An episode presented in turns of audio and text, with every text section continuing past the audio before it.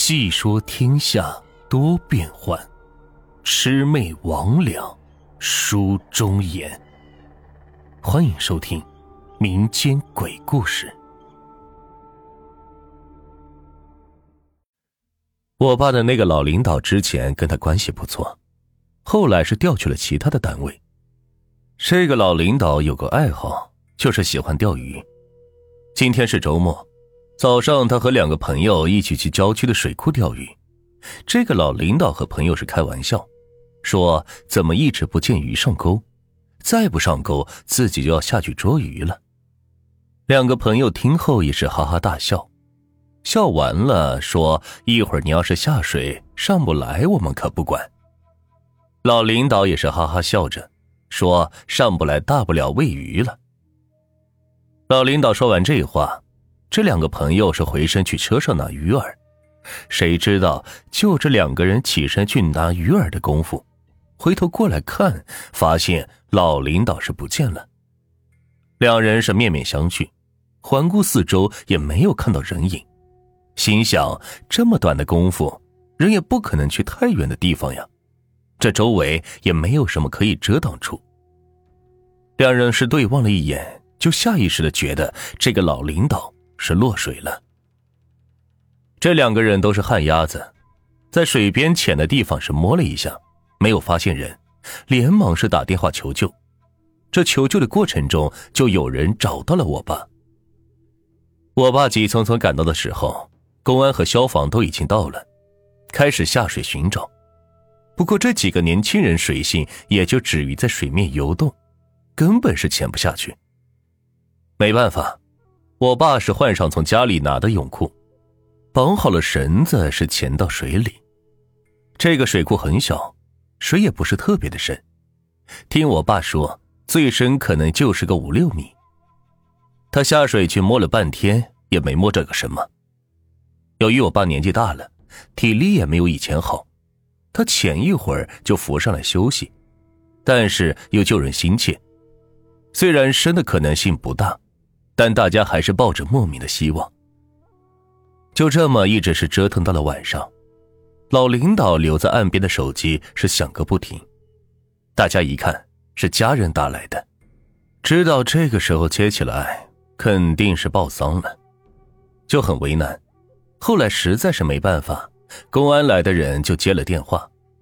电话一接起来，知道是这个领导的儿子。这边一说情况，那边是近乎崩溃，继而是一片嚎啕，大家也都是很难过，尤其是陪老领导来的那两个人，坐在岸边是呆愣着，像是丢了魂一样。不一会儿，那个老领导的家人就赶了过来，他儿子不由分说的就要下去，大家是连忙拦住他。这个时候天已经黑了，贸然下水去肯定是很危险。而且这个小伙子水性也不行。本来我爸已经是被劝说回到岸上了，没准备晚上下水。见到领导儿子这个样子，就咬咬牙绑了绳子，说再试上一次。消防那边也是找来了防水的手电筒。我爸拿着活动了又活动，就要下水。老领导的家人是拉着他千恩万谢，把希望也都是放在他身上了。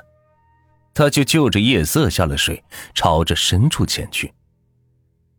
听我爸描述，在水里用手电筒照着的感觉很奇异，让人有种恍惚的感觉。水是黄绿色的，那些水中的杂质就像是阳光下空气中的粉尘，仿佛人在岸上是慢慢的行走。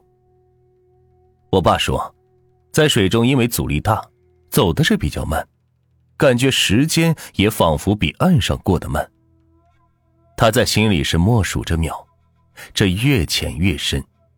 就在这时，他感到本来温热的水突然一瞬间变得是冰冷刺骨，巨大的温差让他四肢僵硬，而且原本没有多深的水库，此时就像是深不见底，怎么都游不到了水底。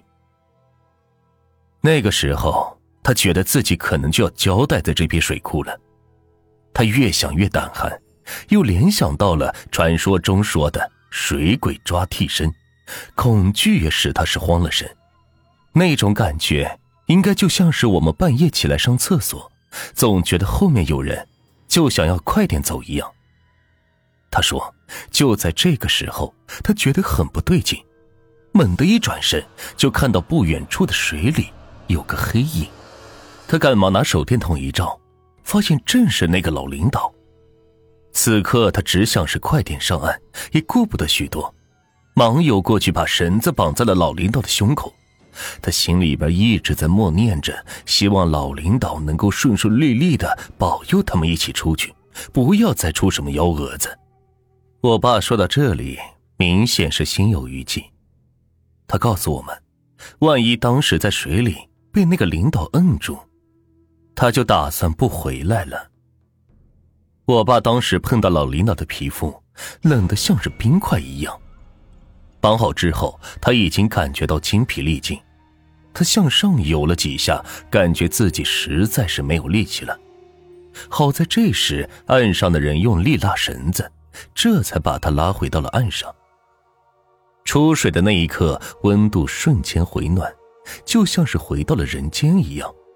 随后，人们把那个老领导的尸体也给拉了上来，大家是闹哄哄的，救人的救人，拉尸体的拉尸体，折腾了半宿，才把我爸给送回来。回到家里，看得出来他实在是没有什么力气了。我妈是感到一阵后怕。说以后说什么也不会再让他去干这种事情了。我爸也是带着一种遗憾的表情，说：“如果当时老领导落水，他在场就好了，一定是可以救回来的。